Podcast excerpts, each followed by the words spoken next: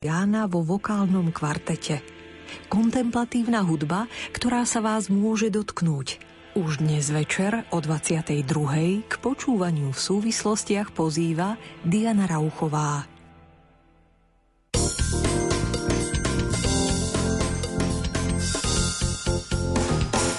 Program, ktorý si o chvíľu vypočujete, vysielame v repríze.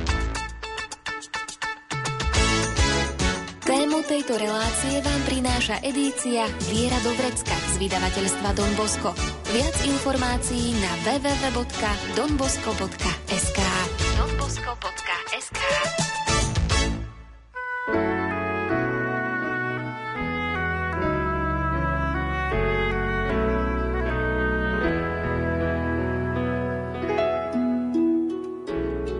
Viera do vrecka. Praktická príručka každého kresťana. Viera do vrecka.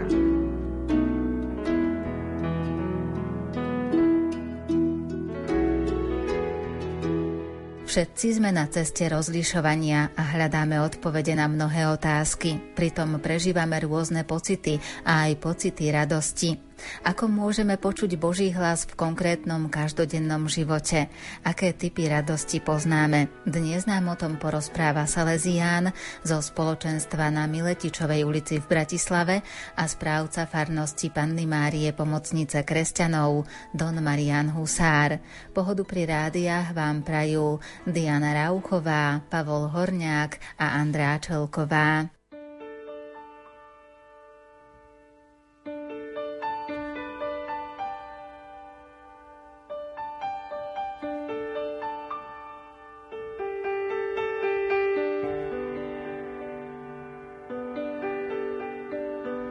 Každý den jeden milosti, každý den jeden milosti, každý den jeden milosti, vyžij celý svému pánu odevzdáš.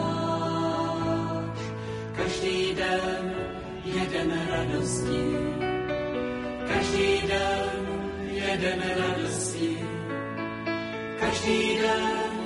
jeden radosti, když jej celý svému pánu odevzdá.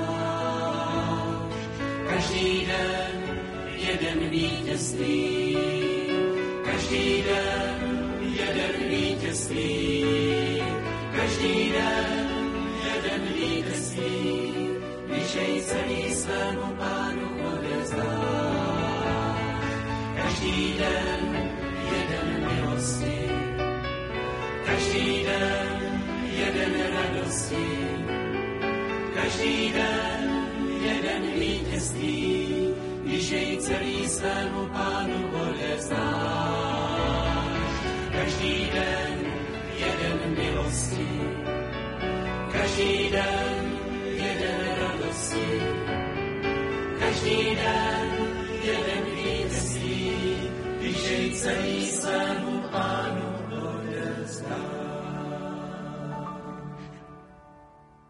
Pokračujeme v téme brožúrky Čas na rozhodnutia. V predchádzajúcich častiach sme hovorili o pravidlách rozlišovania, túžbách, skutočných prioritách a dnes sa vydáme na cestu rozlišovania a zameriame sa najmä na radosť. Skôr než sa k nej dostaneme, povedzme si, ako môžeme počuť Boží hlas v konkrétnom každodennom živote, ako môžeme objavovať Božiu vôľu a Božie túžby. Tieto otázky sú veľmi dôležité. Svete písmo nám Boha to opisuje, ako Boh prehovoril v minulosti. Ale my sa pýtame, ako hovorí dnes. Väčšinou práve dnes to nebude možno nejakými mimoriadnými, neobyčajnými javmi a zážitkami, ale hovorí najmä cez našu ľudskosť. Aj vo Svetom písme, keď ideme hlboko do Božieho slova, ak načúvame Božiemu slovu, tak tam zbadáme, že Boh prehovorí niekedy cez tie mimoriadne javy, zjavenia, ale prehovorí častokrát práve aj cez našu ľudskosť, keď ho človek postupne spoznáva, objavuje, keď sa mu otvára. Aj Ježiš, keď prichádza na túto zem a sa zjavuje, tak neprichádza ako nejaký veľký bojovník z iného sveta, neprichádza ako niekto, kto teraz upriami na seba pozornosť celého sveta, ale aj Ježiš prichádza nenápadne, skromne. Boží syn sa zrieka seba samého, stáva sa sluhom, stáva sa človekom a ide až na kríž. A ľudia, ktorí majú otvorené srdce, môžu ho takto stretávať na uliciach vtedajšej krajiny, vo svojich domovoch, môžu ho stretávať aj tam, kde blúdia, na miestach, kde by ho vôbec nečakali. A tak, také jedno veľké povzbudenie pre nás. Dnes Boh túži prehovárať k nám, zjavovať sa tak, ako v minulosti. Ježiš nás miluje a túži, túži sa zjaviť. Teda na otázku, akými spôsobmi hovorí k nám dnes, tak môžeme tak jednoducho to vyjadriť, že Boh túži s nami dnes komunikovať najmä cez našu ľudskosť, cez naše najčastejšie myšlienky a pocity.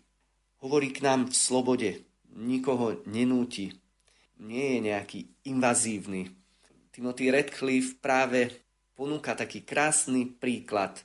Príklad, obraz, kde hovorí o tom, že Ježiš klope na naše srdce a prirovnáva naše srdce k spálni. A hovorí Ježiš klope a potom podchýli dvere nášho srdca. A keď tam, na tom našom najhlbšom mieste nášho vnútra, v tej našej spálni, zbadá, že miestnosť je pripravená, že môže vstúpiť, tak vstupuje. Vstupuje tam, kde ľudská sloboda mu otvára srdce. Ak však v našom srdci zbadá niečo alebo niekoho, nejakú modlu, ktorej sme oddaní, tak nebude sa dobíjať násilím. On rešpektuje našu slobodu, pretože láska oboj strany, ten vzťah sa môže rozvíjať iba tam, kde je odpoveď aj z tej druhej strany. Láska neruší slobodu, pretože by prestala byť tou skutočnou láskou a Boh miluje bezpodmienečne. Boh neprestane milovať ani vtedy, keď zatvoríme pred ním svoje srdce. Boh nás neprestane milovať ani vtedy, keď blúdime. Boh nás bude aj vtedy hľadať, pozývať. Urobí, hovorí svätý otec František, nekonečne veľa krokov, aby nás objal. Ale ten maličký jediný krok, ten krok slobody, ten krok otvorenosti musíme urobiť my.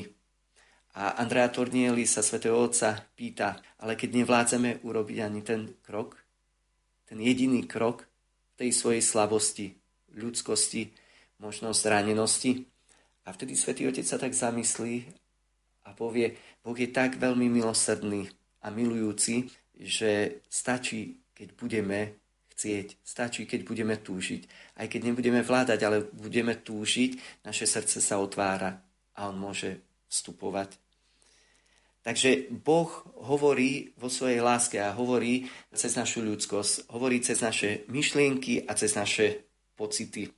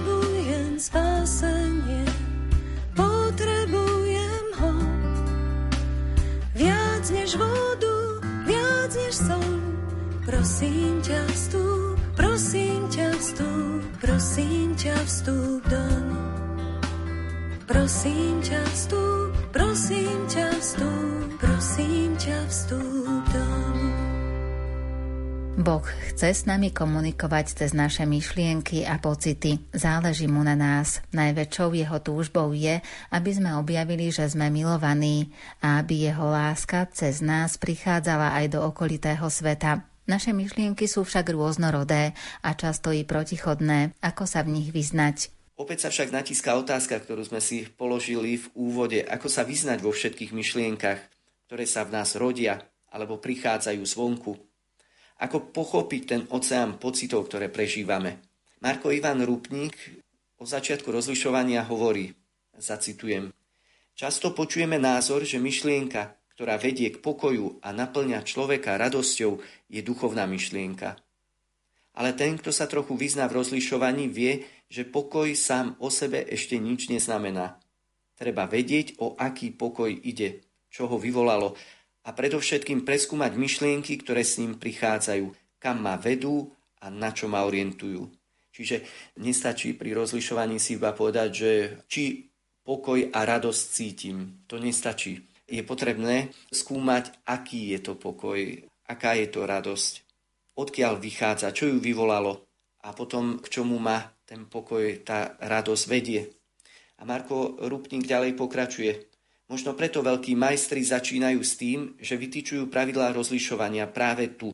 Odlišujú jeden pokoj od druhého, jednu radosť od druhej. Možno poznáme tú situáciu, keď bol svätý Ignác v boji vážne zranený. V čase rekonvalescencie číta životopisy svetých a životy rytierov.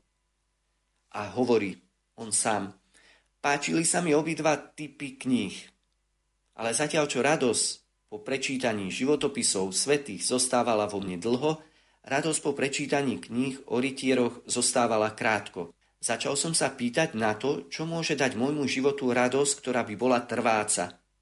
A práve tu, keď si Ignác v tomto momente uvedomil ten rozdiel medzi dvomi typmi radosti, pokoja, naplnenia, tak práve tu začal rozmýšľať o tomto všetkom, urobil prvý krok. Toto bol jeho prvý krok, ktorý ho viedol k celoživotnému rozlišovaniu toho, čo je od Boha a čo z iných klamných podnetov.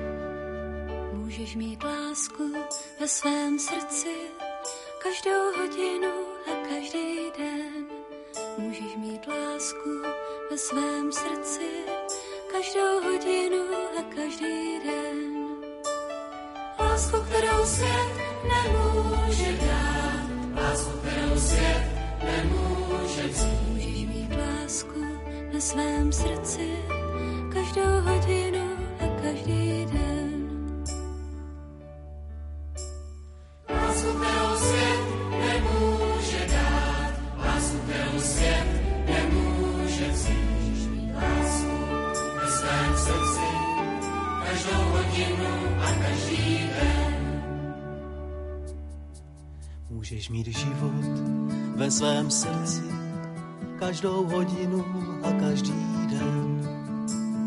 To všechno ti svět nemůže dát, to všechno ti svět nemůže vzít. Nádherný život, po kterém toužíš, dal nám Ježíš,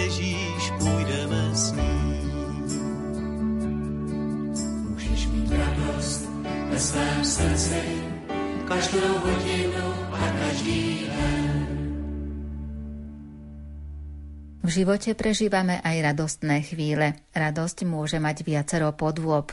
Niekedy trvá dlhšie, inokedy len krátko. Povedzme si o radosti viac. Úvahy nasledujúce, ktoré budeme rozmýšľať a rozvíjať, úvahy o tých rozličných druhoch radosti a pokoja, vychádzajú z ignaciánskej spiritualite a takou súčasnou dnešnou rečou ich prerozprával Marko Ivan Rupnik, budem vychádzať z jeho úvah, z jeho prednášok a z jeho nádhernej knihy Discernimento, ktorú napísal pred niekoľkými rokmi.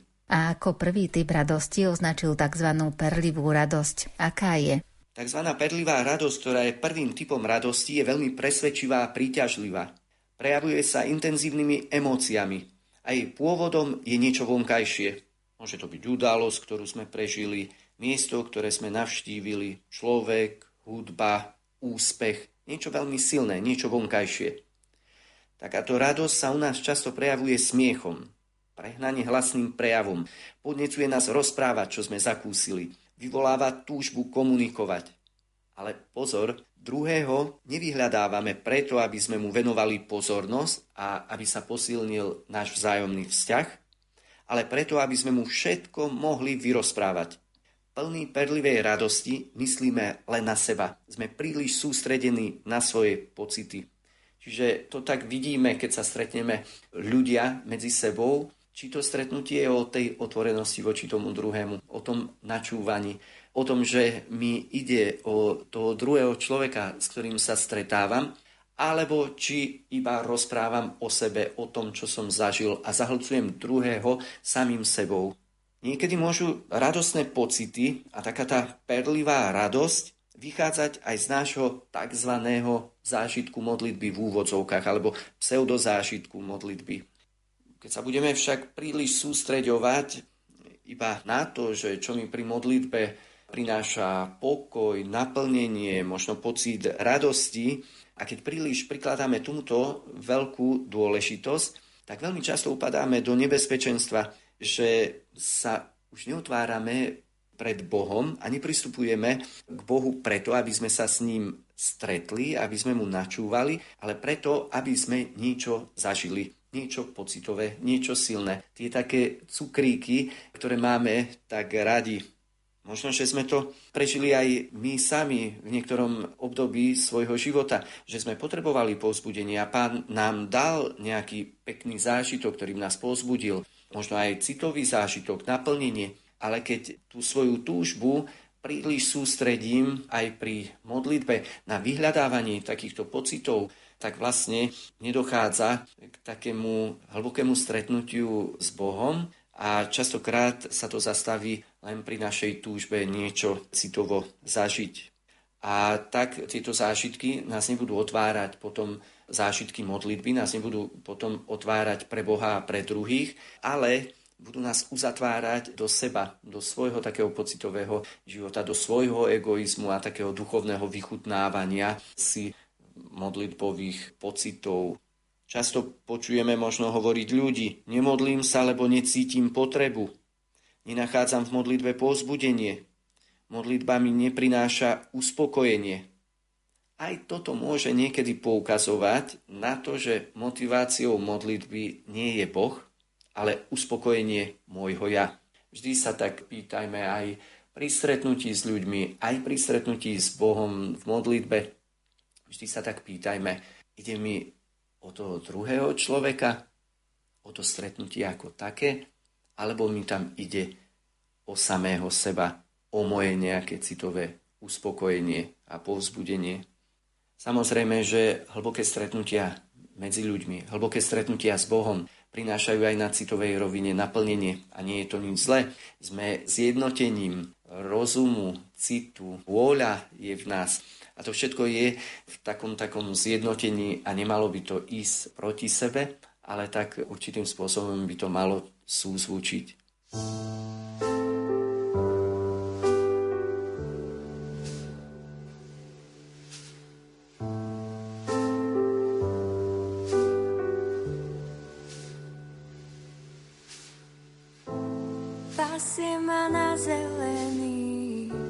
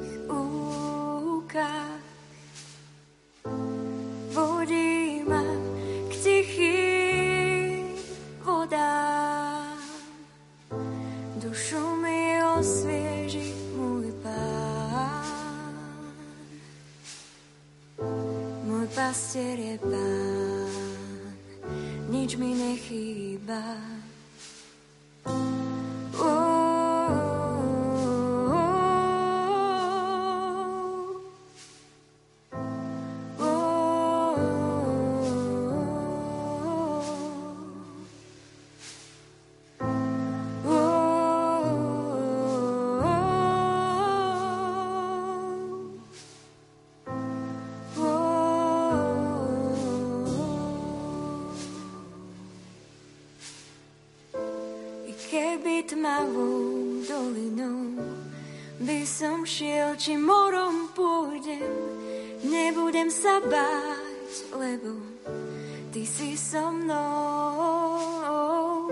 Tvoj prúd i palica, tie sú mi útechou.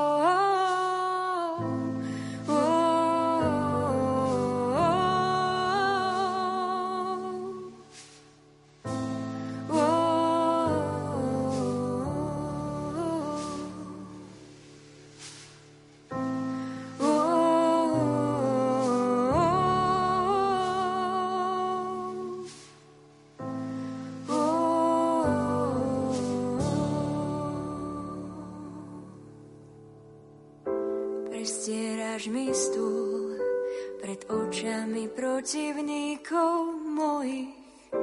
Prestieraš mi stôl pred očami nepriateľov. Prestieraš mi stôl pred očami protivníkov mojich. Prestieraš mi stôl. Uo,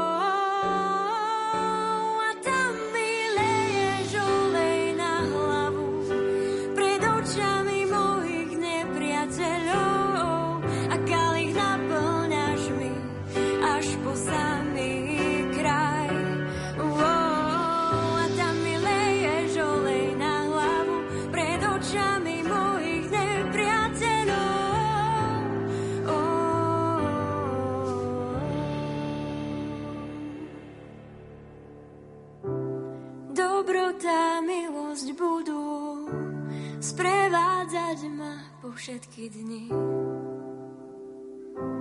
môjho života.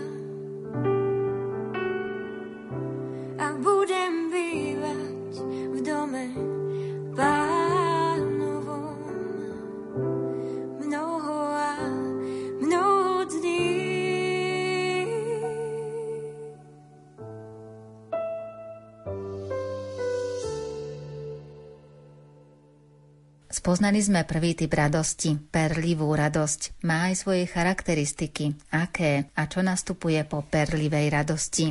Perlivá radosť, môžeme opísať jej také vlastnosti ďalšie. Má síce krátke trvanie a rýchlo vyhasne, ale je to veľmi čosi intenzívne. Stráca sa to však veľmi nečakane. Čiže vidíme, že tá radosť je intenzívna, silná, perlivá, ale veľmi rýchlo vyšumí. Krátko trvá. A čo nastúpi potom? Potom väčšinou nastúpi smútok. Niekedy môže prichádzať výčitka. Niekedy môžeme zažívať aj určitý druh hamby. Tento stav sa môže stupňovať, až sa prázdnota stáva neznesiteľnou. Vtedy v nás narastá potom potreba urobiť niečo, na zaplnenie tej prázdnoty. Potrebujeme ju prekryť. Preto presúvame pozornosť zo svojho vnútorného sveta na vonkajší. Pustíme si hudbu, surfujeme po stránkach, Otvárame až príliš často chladničku, uchyľujeme sa k zmyselnosti. Chceme vypnúť myšlienky, ktoré v nás hlodajú. V týchto chvíľach chceme opäť zakúsiť niečo z predošlej radosti. Môže sa objaviť potreba niekam odísť, niečo silné opäť zažiť. Treba sa predsa vrátiť na miesto, kde sme zakúsili potešenie, zopakovať tú istú činnosť, vrátiť sa do rovnakej spoločnosti. Ale aj toto všetko nás uspokojí len nakrátko. Intenzita radosti nie je teraz taká silná, ako bola po prvýkrát. Rastie potreba zvyšovať stimuláciu. Mnoho nerestí má korene práve v týchto chvíľach prázdnoty, lebo človek chce opäť zakúsiť čosi z toho, čo vyvolalo pôžitok. Stimul však musí byť za každým väčší. A takto sa môže rodiť postoj závislosti. Koreňom každej závislosti je totiž nejaká nenaplnená túžba, ktorú nosíme hlboko v srdci.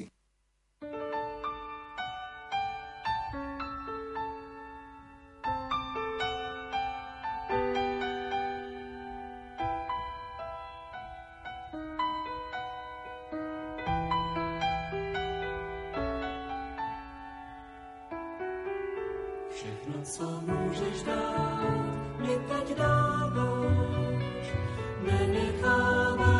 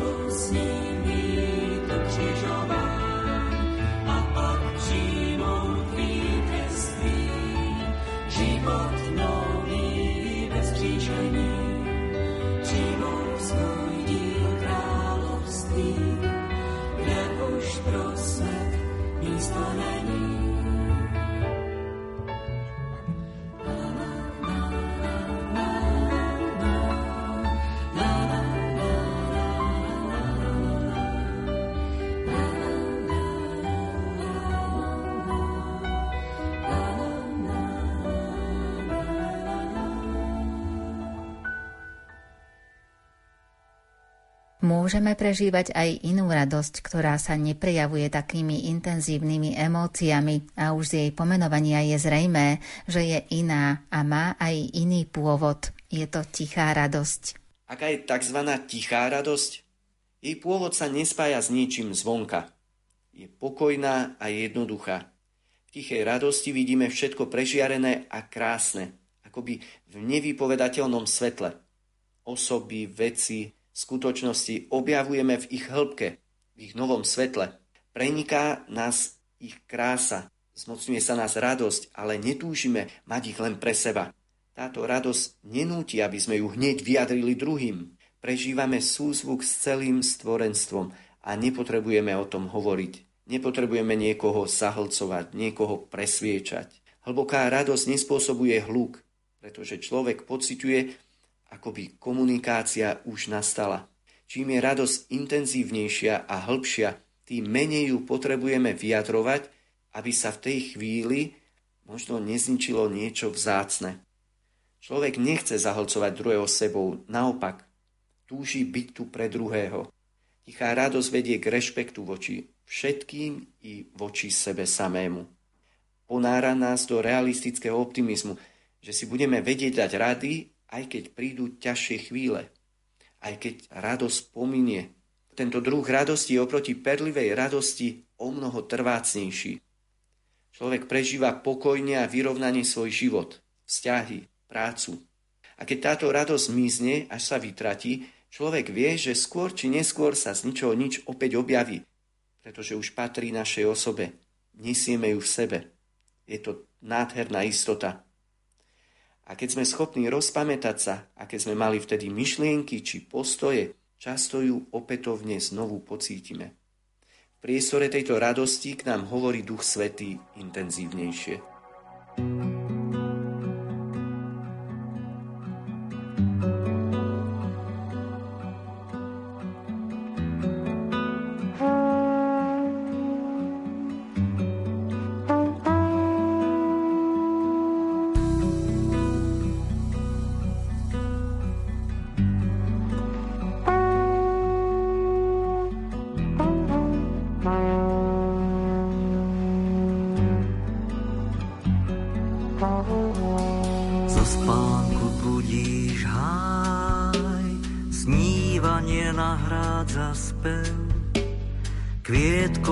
osušil tvár a nasítil vzduch vôňou driev. Tu včielka zabzučí, v diálke ju láka med, tam psíček zaskučí, asi mu chvost privrel svet.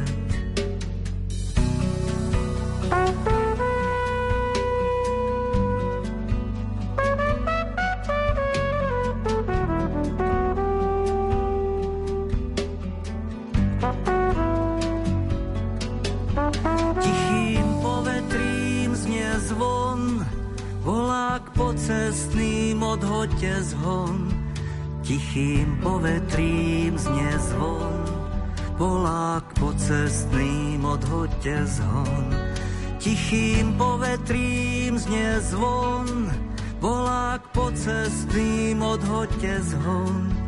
Tichým povetrím znie zvon. Polák pocestným odhoďte zhon. Šum lístia šteklý sluch, z rána ma hladíš ním, v rieke sa skrútil pstruh,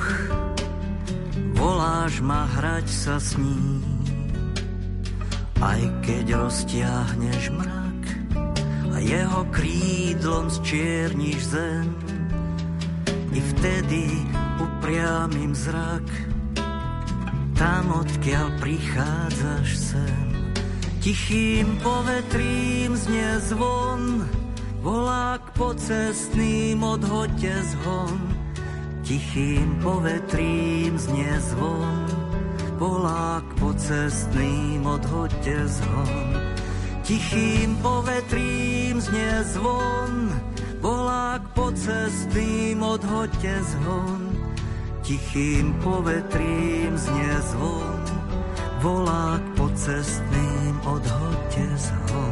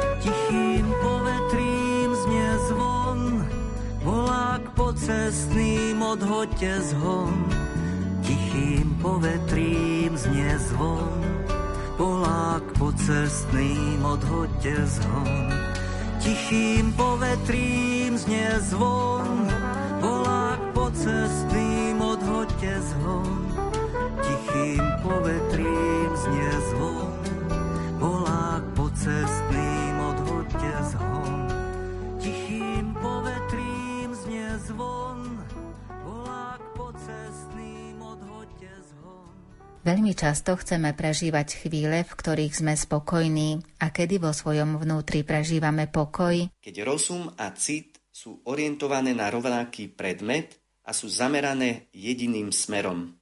Pokiaľ je človek citom orientovaný na jednu skutočnosť a rozumom na inú, potom zakúša nepokoj, skľúčenosť, malomyselnosť. Poviem príklad. Kňaz zalúbený do peknej ženy. Cit kde si kniaza láka do pokušenia tejto žene sa odovzdať. S touto ženou vytvoriť nejaký možno vzťah. Ale rozum ide inou stranou, iným smerom. Záväzok žiť verne svoje povolanie je dôležité. Aj to vedomie, že ako sme hovorili v predchádzajúcich úvahách, že jedna vec je povrchný cít, ktorý sa môže zrodiť Jedna vec je veľké pokušenie, ktoré môže prísť a ten zlý hľadá tie cestičky najrôznejšie, ako nás zraniť, ako vstúpiť do našeho srdca. Na druhej strane tá hlboká štruktúra našej bytosti, to, čo nás tvorí, to naše povolanie, ten Boží sen snívaný Bohom od väčšnosti. A v živote, keď zažijeme v najrozličnejších situáciách, či v takýchto možno hraničných, alebo aj v jednoduchých, keď zažijeme, že cit a rozum nesú zvučia jedným smerom, vo vnútri sa objaví veľký nepokoj. Čiže rozum a cit, ak sú zvučia jedným smerom, vtedy človek prežíva pokoj. Orientácia, keď ten pokoj neprežívame, keď cit a rozum nesúzvučia jedným smerom, orientácia nie je celistva, je rozdelená, pretože rozum a city sú zamerané dvoma rôznymi smermi. Ak manžel miluje svoju manželku a rodinu, jeho orientácia je celistva, zažíva pokoj. Vo chvíľach zalúbenia do inej ženy dochádza k porušeniu celistvosti orientácie, čo sa premietne do straty pokoja a harmónie. Čo nastane? Duchovný boj. Čiže nehovoríme ešte o nejakom hriechu, nehovoríme o páde. Hovoríme o tom, čo sa v nás rodí. Hovoríme o tom, kedy zažívame pokoj a celistvosť a hovoríme o tom, kedy zažívame nepokoj, kedy cit a rozum idú na rôzne strany, rôznym smerom a to sa prejavuje duchovným bojom, zápasom. Čo je potom dôležité pri rozlišovaní pri rozlišovaní teda nie je dôležité sústrediť sa iba na to, ako sa cítim a čo cítim, ale podstatné je objavovať, odkiaľ cit pochádza a kam ma privádza. To isté platí o myšlienkach. Mal by som sa pýtať a spoznávať, odkiaľ pochádzajú a k čomu ma povzbudzujú. Aký je pokoj, ktorý zažívam? Nesústredujem sa iba na to, ako sa cítim? Sú moje city a rozum orientované na správny v úvodzovkách predmet správnym smerom, sú zvučia. Vráťme sa teraz k príkladu Juraja, študenta medicíny, o ktorom sme rozprávali, počúvali. Dlhé roky prežíval relatívny pokoj, vychádzajúci z naplňania predstav a túžob svojej mamy, ktorú mal rád. Bol to však klamný pokoj, pretože Juraj nepočúval hlas svojho vnútra. Ako zistím, či pokoj, ktorý prežívam, je dôsledkom harmonického správneho života podľa Božích túžob, alebo je to ten klamný nepokoj? Teda ten klamný pokoj. Ako to zistím? Jeden pokoj, druhý pokoj. Pokoj, ktorý je dôsledkom harmonického správneho života, alebo klamný pokoj. V tomto dôležitom rozlišovaní mi pomôže, keď sa budem pýtať, Smerujem svojimi myšlienkami a citmi, zameranými jedným smerom, teda prežívam ten pokoj, k väčšej zrelej otvorenosti, k láske, k Bohu, alebo sa uzatváram do seba, čoraz viac myslím iba na seba, tvrdohlavo sa obraňujem a chcem sa realizovať len podľa svojich predstav, nehľadiac pritom na iných. aký je ten môj pokoj. Otvára ma ten môj pokoj pre druhých, alebo ma pred nimi uzatvára. Ako vo mne pôsobí Boží duch a ako duch pokušiteľa.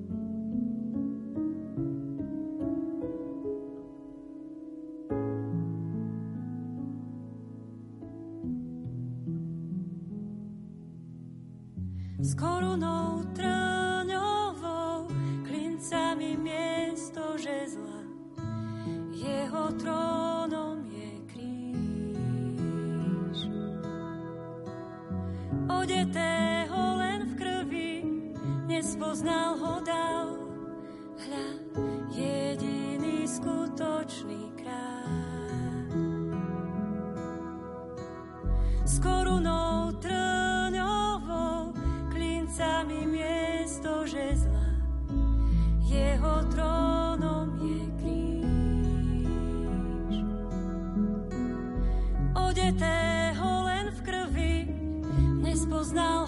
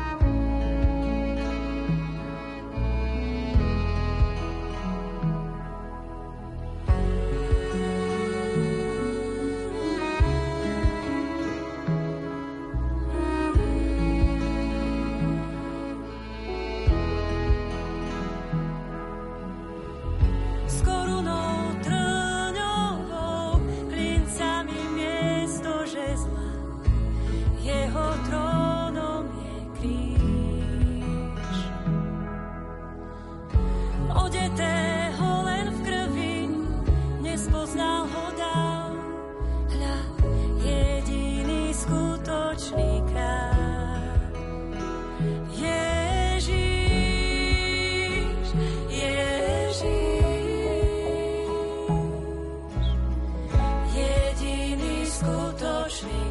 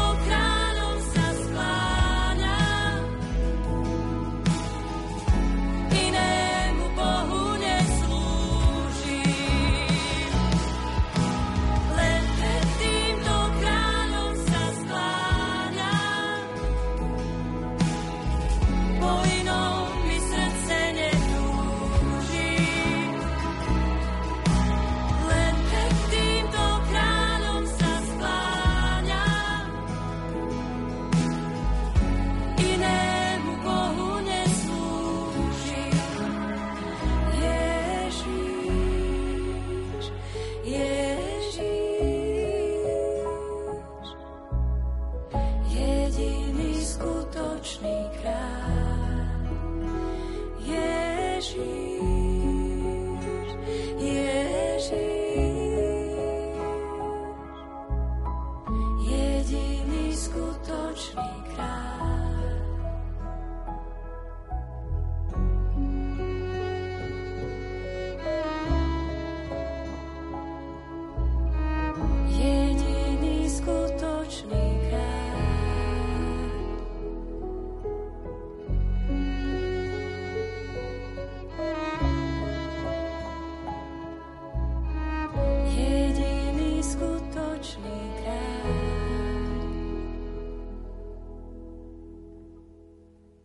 môžeme počuť Boží hlas v konkrétnom živote? Ako objavovať Božiu vôľu a Božie túžby?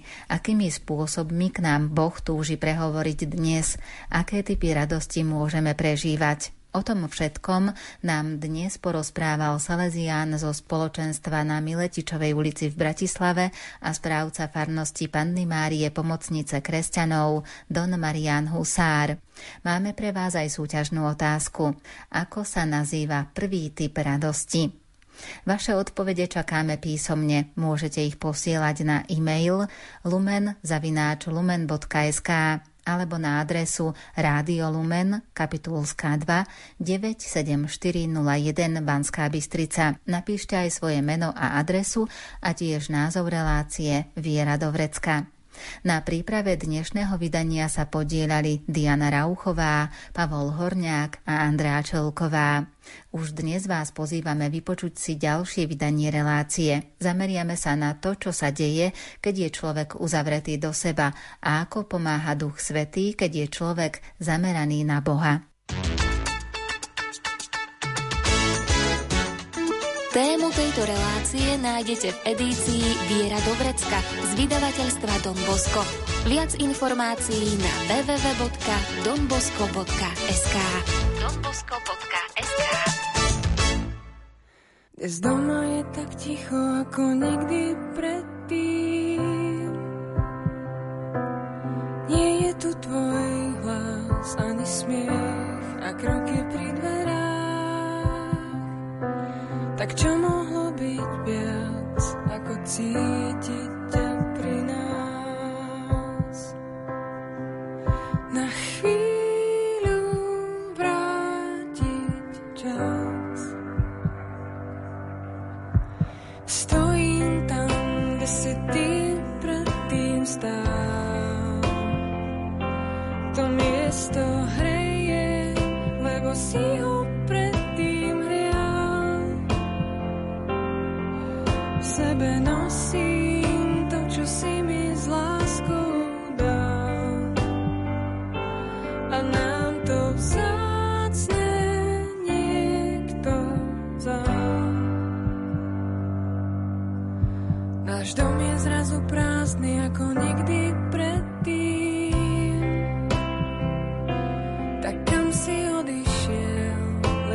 len